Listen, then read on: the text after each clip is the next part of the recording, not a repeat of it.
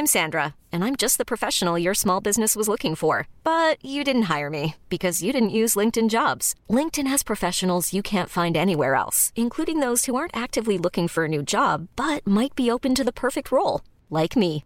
In a given month, over 70% of LinkedIn users don't visit other leading job sites. So if you're not looking on LinkedIn, you'll miss out on great candidates like Sandra. Start hiring professionals like a professional. Post your free job on linkedin.com/achieve today. Ever catch yourself eating the same flavorless dinner three days in a row? Dreaming of something better? Well, HelloFresh is your guilt-free dream come true, baby. It's me, Keke Palmer. Let's wake up those taste buds with hot, juicy pecan-crusted chicken or garlic butter shrimp scampi. Mm. Hello Fresh. Stop dreaming of all the delicious possibilities and dig in at HelloFresh.com. Let's get this dinner party started.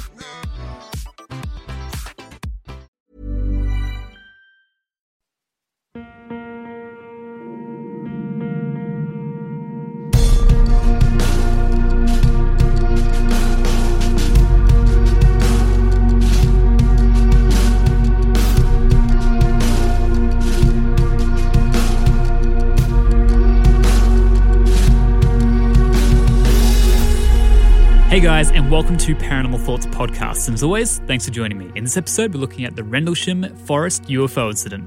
Just before we get into that, though, I just want to say if you enjoy this podcast, please make sure you subscribed.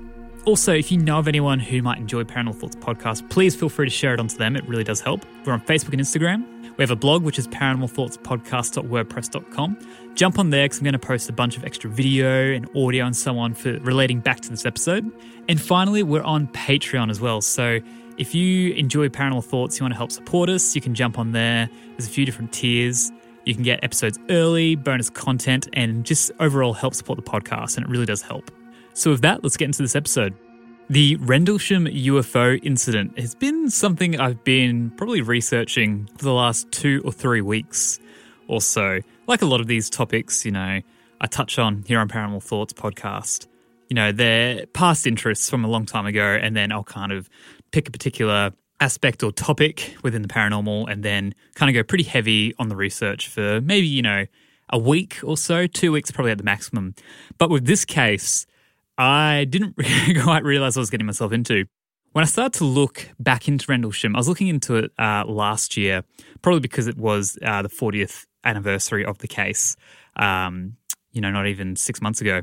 And now I've decided to really spend a bit of time and look into it. And it's one of those stories where you could summarize it in about two minutes, but if you want to get into those really juicy details, that's, you know, when you need something like this, which is a little bit more long form. But it really did surprise me about all the ins and outs. And it seems very simple, but the more I looked into it, the more complex it seemed to get. And I've been racking my head around doing this for, you know, the last week or so. And I just couldn't, I was just wasn't quite ready yet to come on here and I guess explain to you my understanding of what went on back in the early 80s.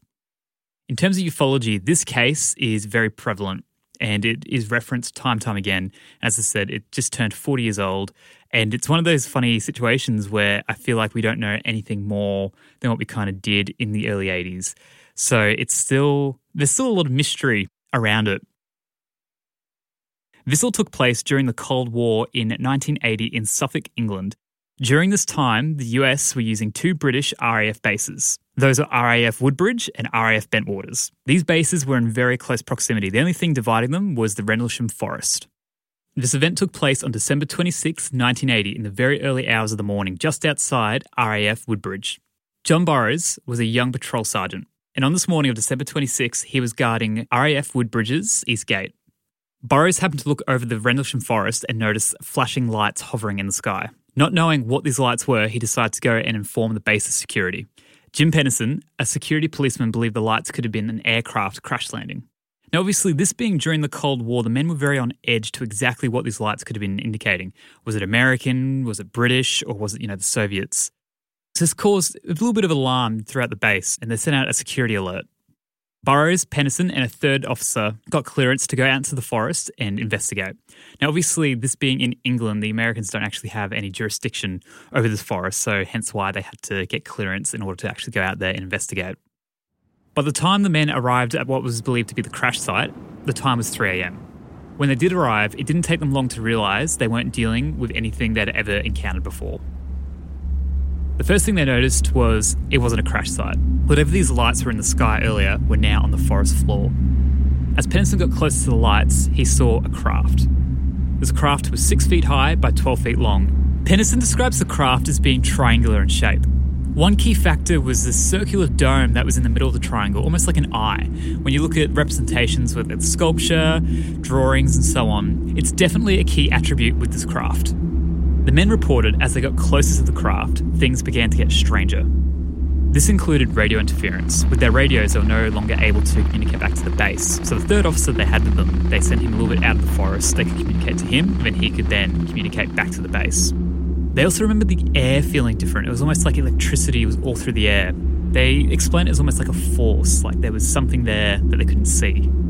Jim Penniston was quite an expert when it came to aircraft, and the craft that he was seeing right in front of him, he had no recollection of. One thing he mentions is he couldn't actually see the propulsion system. It was definitely far beyond any technology we had here on Earth. The men then relayed the message back to the base that the craft was non hostile. So Jim Penniston had a notebook with him, and at this stage, pulls it out and starts sketching the craft. He also, on close inspection, realizes that the craft is sitting on a tripod, and there's these strange markings all around the craft as well. Penniston gets close enough to the craft where he can actually reach out and touch it. And he touches these markings on the side, and he explains that he gets a telepathic message of ones and zeros. He says it was really intense, and it was almost like a bright light kind of completely engulfed him as well. After touching the craft, the light intensified. Then, with no noise, the craft began to ascend. Something that Penniston wrote in his notebook was speed impossible. Now, as I mentioned earlier, a security alert was put out to the base because they weren't really sure what they were dealing with. So there's a bunch of people on standby and probably heading out to the forest themselves as well. So at this time that the craft ascended and took off at an incredible speed, over 80 military personnel on the base saw whatever this craft was leave the forest. So the men head back and they're a bit reluctant to tell their superiors exactly what happened because, you know, obviously what they saw was pretty unbelievable. But they do get their statement. And obviously at this point now, with all these other people seeing something strange the night before, the base is pretty much filled with rumors about what had happened. That following morning, police were called to the site and they found three indentations in the ground in the shape of a triangle. They didn't believe that there was enough evidence there to hint that something like a, a, UFO could have landed there that night. They believed that it was from uh, rabbits burrowing. But then when Penniston commented on this, he said that the ground was frozen solid, that there was no chance of indentations being made by any wildlife out there that night, that it must have been from something with a fair, significant amount of weight to actually have pierced the ground.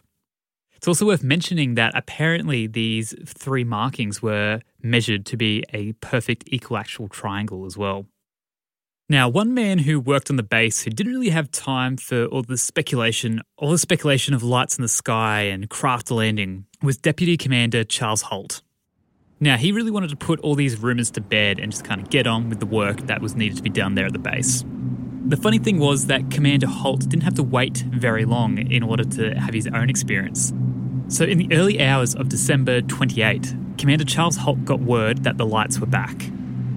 Holt got a team together and they went out into the forest to find the supposed landing site. Now, while out there, the men had some Geiger counters and were actually testing for radiation. And apparently, they actually did get some levels of radiation that was above normal. They also noticed the indentation that was in the shape of the equilateral triangle as well, and also noticed that some of the trees had branches missing and also damage to the trees as well, but only facing inwards towards the landing site. While out in the forest, the search party witnessed glowing red and orange lights in the sky that appeared to be coming from a craft. The shape of the craft matching what Penniston reported. Next thing, the craft appeared not to be alone. Multiple crafts appeared in the sky. One so much as flying over the base and shining a beam of light into the weapons locker. Now, the reason why this is very interesting is because supposedly, this has never actually come out on record, and for a good reason why it hasn't. The US was supposedly keeping nuclear weapons there at RAF Woodbridge. Obviously, keeping that very quiet from the UK government, as their treaty agreement was that the US could not keep any nuclear weapons within the United Kingdom. So, Holt would carry around with him a mini tape recorder which could record for up to 20 minutes.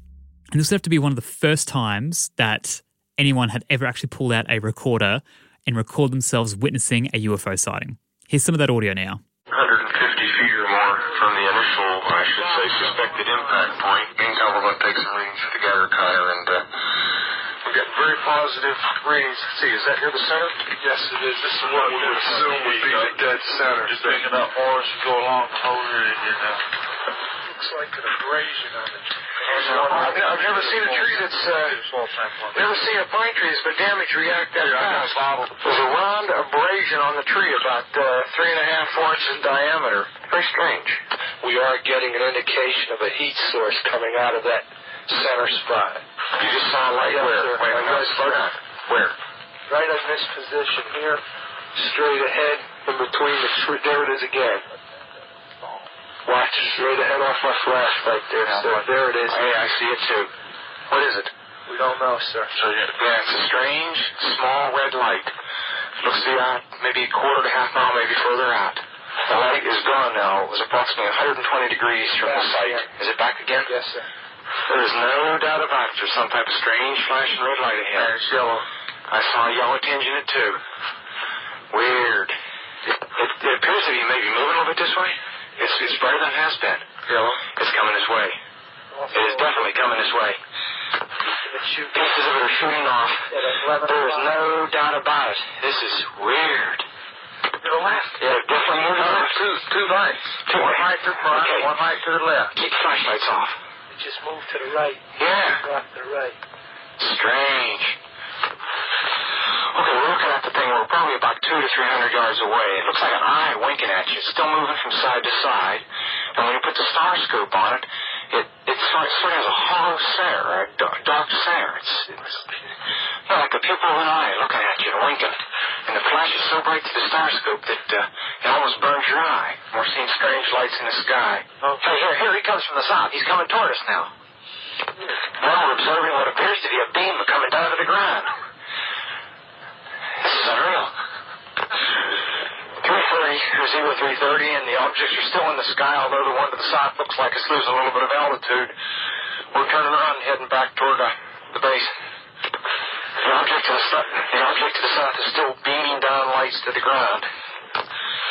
Zero 400 hours, one object still hovering over Woodbridge Base at about 5 to 10 degrees off the horizon, still moving erratic and similar lights and beaming down. Now, after this event, Holt obviously goes back and writes up a report for his superiors. And this is really fascinating because this is the first time that we have any evidence of someone who works for the American government at such a high regard admitting to seeing something that he believes was a UFO. This report was written, and then the American government decided to give it over to the British government as they were in England and didn't really have any jurisdiction over what was going to happen next. So, for the next three years, nothing was said. But then in 1983, a whistleblower leaked the story, which then later led to a Freedom Information Act, where Holt's full report was released. Now, just to recap here, a bunch of military personnel for the American government witnessed the lights in the sky, a select few getting close enough to a craft where they could touch it, and then a deputy commander also witnessing a craft in the sky with other military men, recording his reaction in real time on a recorder, and then writing a report and submitting it. This is definitely unheard of, and nothing like this has really happened since.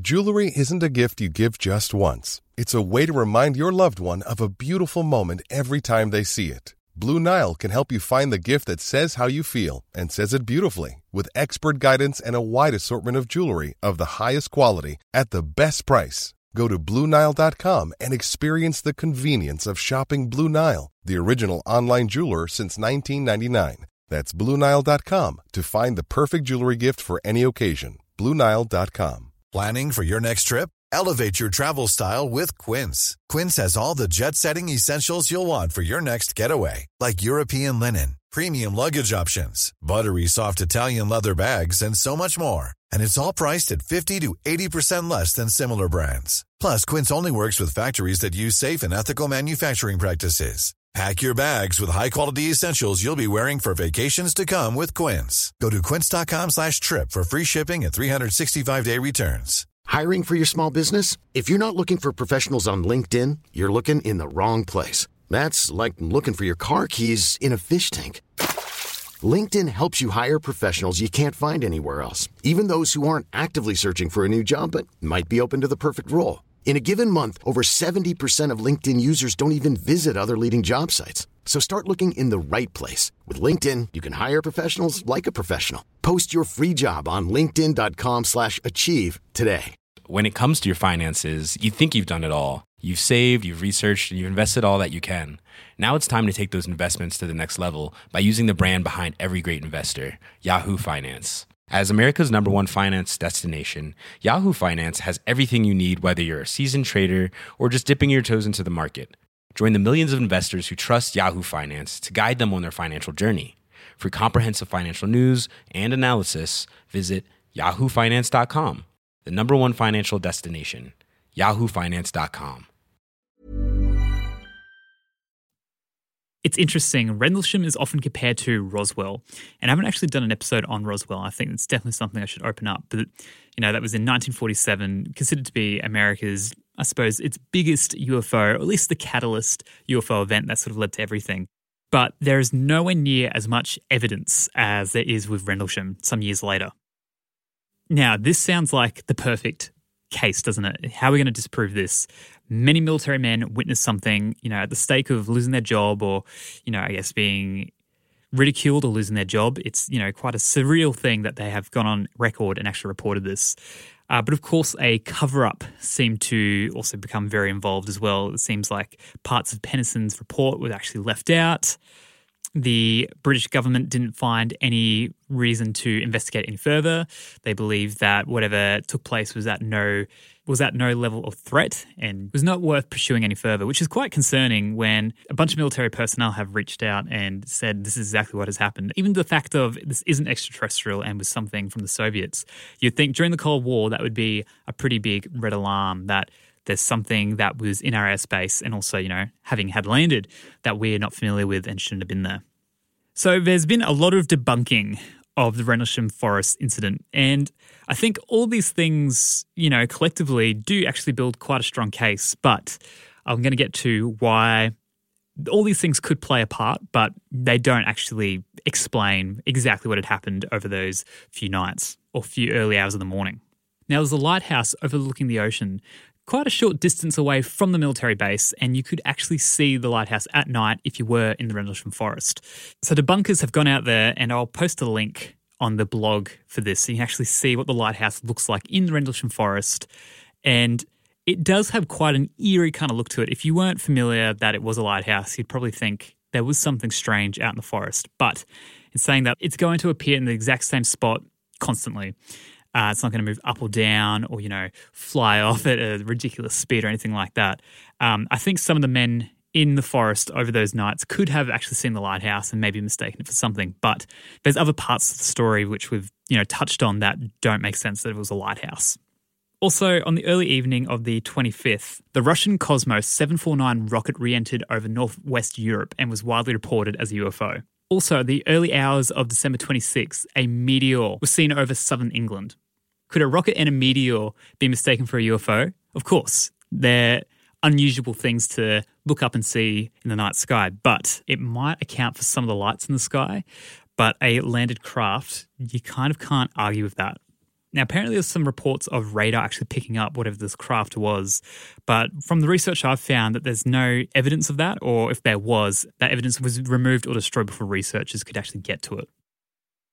Now, this is a very interesting part of the Rendlesham story. So, as I mentioned earlier, when Penniston touched the craft, he touched those symbols and got that flash of ones and zeros. Now, Penniston wasn't familiar with binary. Keep in mind, this is 1980. Computers for the average consumer are still a little while away. Penniston reported some years after the fact. He didn't want to say this at the time. After that event, he kept seeing these ones and zeros in his mind. The only thing he could think to stop it was to actually write it out. So he sat there in the same notebook and actually wrote out these ones and zeros. He then closed the notebook and put it away. And then some years later, he actually got the notebook out. A researcher questions him about what that was, and he said, "Oh no, it's just some ones and zeros that I saw after seeing the craft, and they got them translated by a computer expert. So this is where it gets wild. That binary translated into this exploration of humanity, continuous for planetary advance, eyes of our eyes, origin year 8,100. The next numbers gave geographical coordinates to places such as the pyramids in Egypt, the Nazca lines in Peru, and the Temple of Apollo in Greece. These places are seen as sites of worship and power, and also sites that researchers believe have had ancient alien involvement. I mean, when I uh, read about that and also then heard Penniston talking about this binary code, it's kind of like the smoking gun in a sense. Once again, could be definitely faked. You know, he could have come up with this after the fact. And also, the binary was not mentioned um, prior um, when he made his original report or anything like that as well. Um, so, this could definitely be something after the fact. But if it's not, that's pretty insane. Penniston does go on to say that he believes what was in that craft or what you know that craft's origin was from wasn't extraterrestrial but was actually terrestrial and was actually us from the future hence the year 8100 there's also another man who has a very interesting account and i'm not going to get too much into it because i'm not really sure where to stand with it and it's it's hard to really I don't really want to get too involved in it because a lot of people disprove or discredit this man. This man is Larry Warren, and he believes that he saw a craft as well during that time at Rendlesham with other military men, and he actually saw beings. And when I first heard that, I got really excited, and I wasn't familiar with that story, a part of Rendlesham. I was like, oh, holy shit, I didn't realize beings were seen out in the forest in the UK or anything like that. And then when I kind of started to read his report, I can kind of see why people have discredited him, and also no one else can sort of vouch for his story, even though there was other people with him. They have not come forward and said that this has happened. Um, literally, just from listening to him talk about the report, it seems like he is kind of pulling things out of thin air potentially. Larry Warren has sort of gone on to write books and so on, and sort of tried to, I don't know, I guess make a bit of a crust off what apparently had happened to him. And not to say that uh, Jim Penniston hasn't done the same thing either, though. Jim Penniston, he does come across as someone who didn't really want to get too involved. He just kind of did his bit and sort of shut up about the whole thing. But then I believe in the 90s, he did actually come forward and start to speak about this. And since he has written a book and, you know, does do interviews and so on, so probably also gaining from his experience, but at the same time, not quite the same um, and there is, you know, people who can vouch for that he was actually there and so on. It's even said that Larry Warren was actually nowhere near Rendlesham potentially at that time. It's, it's it gets really weird, and I kind of don't want to muddy the waters, which are already pretty muddied anyway. So I think I'm just going to leave that out. But definitely, you feel free to go and do your own research into that. Um, and you know, let me know if you actually do find anything of significance. So definitely with this case, there's a lot there in a sense you know, when you sort of break it down, it does seem quite simple, but there's just a lot of ins and outs. And the fact that it kind of happened over the span of, you know, a few nights and then kind of nothing again, it's it's definitely odd. But I think one of the biggest things is uh, if the American government did have nuclear weapons there at Woodbridge, which is it's very most people agree that they were there, but they just can't actually admit to it. The fact that these craft seemed interested in the base, uh, and also, you know, one craft actually shining some sort of tractor beam light over where the weapons would have been being kept. Definitely does play into the thing that extraterrestrials or whatever these craft are associated with are definitely interested in our weaponry, uh, definitely when it's nuclear as well. And as I've spoken about on this podcast many a times, it does seem that nuclear weapons will probably be the thing to potentially end us if, you know, global warming and so on doesn't. And extraterrestrials do seem to want to keep life here on Earth thriving because I do believe that they are somehow involved in, you know, our civilization actually succeeding, whether or not they're God or they've somehow been a part of our genetic line as well through evolution or what kind of have you. It does seem like they have interest their best interest is for us to succeed. And it definitely seems like there was that sort of era where nuclear weapons and UFO sightings seemed to go hand in hand. The thing with this case is there's a lot of there's a lot of arguing, I suppose, on both sides. There's a lot of trying to disprove what happened, and I think that's always a very healthy thing. But it's hard when um, when you read these research papers and people have said, "No, nah, it was just a lighthouse, it was just a comet, nothing landed." But um, unless you have people hallucinating, you know, who are guarding nuclear weapons, uh, it's quite concerning that that could be what was happening. Yes, and I do agree. People probably did see the lighthouse. People probably did see a comet, and so on. And it probably did add to the hysteria and uh, all the excitement that was going on um, in that late December. But people seeing craft uh, up close, moving in such maneuvers that I've never seen before, and then um, these men going and reporting that to the superiors, and uh, us then having evidence of that now uh, that we've gotten our hands on is pretty hard to disprove that you know something didn't happen out there in my opinion. It's definitely a fascinating case. And it's a shame that we haven't really gotten anything more out of it because i feel like if maybe if more people would have come forward or even would have come forward now we can maybe get a little bit more understanding um, but as i said it does sound like there was a bit of a cover up involved as well so that does make it very difficult um, you know if people don't want this information to get out they're going to do everything they sort of can to make sure nothing else does. And we're just kind of left with this very interesting story. And now you can actually go out to the Rendlesham Forest, and there is a UFO statue built out there. They call it like the UFO Trail. It's definitely become very well known. So I guess I'm at that point now where I usually give my thoughts. Uh, everyone's favorite part, I'm sure. And I definitely think something went on out there for sure. I do, I do believe um, that a craft was spotted, was seen up close the binary is very interesting. If that actually did happen, word for word, as Jim Penniston has said, I find that that is some very strong, interesting evidence that we've come across there, especially lining up with some very interesting historical sites and even just the the uh, exploration of humanity and so on. It's it's very odd and seems maybe a little bit far fetched for someone like Jim Penniston to create potentially. You know, you never say never, but by the sounds of it, he didn't really want a ton to do this. He was just kind of doing his military job and was just, you know, like a, everyone else doesn't really want to get too caught up in this stuff, realistically. So I definitely think there's a lot of evidence to say that something did happen. This is a very well reported happening. And a lot of people have, you know, done podcasts and have done videos on this. And when there's so many different um, sources of information, the story does change as well. So even from just doing research, the amount of the inconsistencies just with how someone will tell the story. And I'm sure I've done some as well. I try to find the best sources I can and kind of pick the parts that keep re-recurring so I know that what's been reported actually did happen. But this one's a bit tricky because there's a lot of facets, and you could really spend a lot of time even just looking at, you know, I guess the character of Jim Penniston or even John Burroughs or Colonel Holt. You could really spend a lot of time and actually do a lot of back story research into exactly what they've reported and so on. But this is kind of like an overall my understanding of what happened out there in the Rendlesham Forest back in 1980.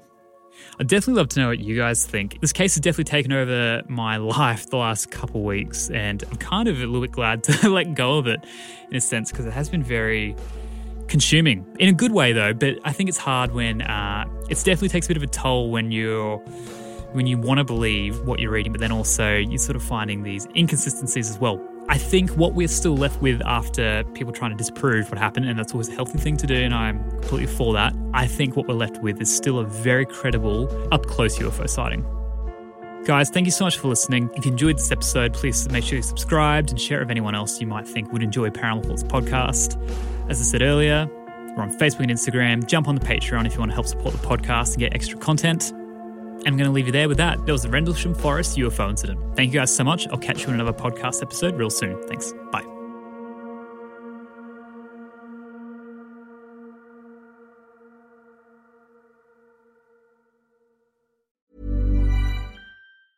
Hi, I'm Daniel, founder of Pretty Litter. Did you know cats tend to hide symptoms of sickness and pain? I learned this the hard way after losing my cat, Gingy. So I created Pretty Litter, a health monitoring litter that helps detect early signs of illness by changing colors, saving you money and potentially your cat's life. Pretty Litter is veterinarian developed, and it's the easiest way to keep tabs on your fur baby's health right at home. Go to prettylitter.com and use code ACAST for 20% off your first order and a free cat toy. Terms and conditions apply. See site for details.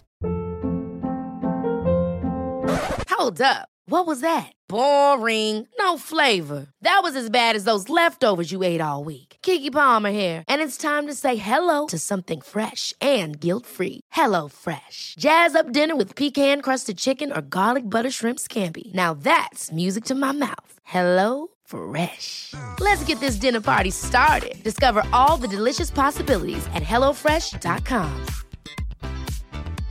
When it comes to your finances, you think you've done it all. You've saved, you've researched, and you've invested all that you can. Now it's time to take those investments to the next level by using the brand behind every great investor, Yahoo Finance. As America's number one finance destination, Yahoo Finance has everything you need, whether you're a seasoned trader or just dipping your toes into the market. Join the millions of investors who trust Yahoo Finance to guide them on their financial journey. For comprehensive financial news and analysis, visit yahoofinance.com, the number one financial destination, yahoofinance.com.